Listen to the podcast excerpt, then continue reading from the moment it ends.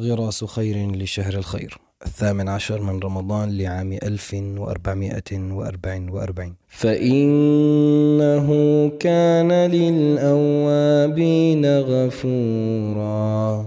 يا بني ليس أضر ذنبك أوله ولا آخرة. ولا دقه ولا جله وإنما مقتلك عند أول ذنب لم تتوجع له نفسك ولم يستوحش منه قلبك بل ألفه واعتاده ولم تجد فيه تلك الكسرة التي تحملك على التوبة. يا بني لو أمعنا التفتيش في أيامنا لاستخرجنا ذنوبا كثيرة صارت من العادات فما عادت تتنبه لحرمتها القلوب. يا بني إنما أضر ذنبك عليك ما خدرك. لا تظنن أن العبد مطالب بالعصمة وإنما هو مطالب كلما زل أن يتلافى تلك الوصمة. فليس الإشكال يوما في وقوع الذنب وإنما الإشكال في الإصرار عليه واستمرائه. قال رسول الله صلى الله عليه وسلم كل ابن آدم خطاء وخير الخطائين التوابون. تذكر أن أول خطرة سوء تمر على النفس مثل الشرارة إن طاوعتها وتابعتها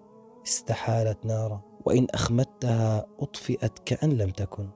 في شهر التوبة لا تظن على نفسك بتوبة تنخلع بها من كل ذنوبك وتتبرأ منها. وتقف بين يدي الجليل اوابا منيبا تسأله الثبات على الطاعة والبعد عن المعصية.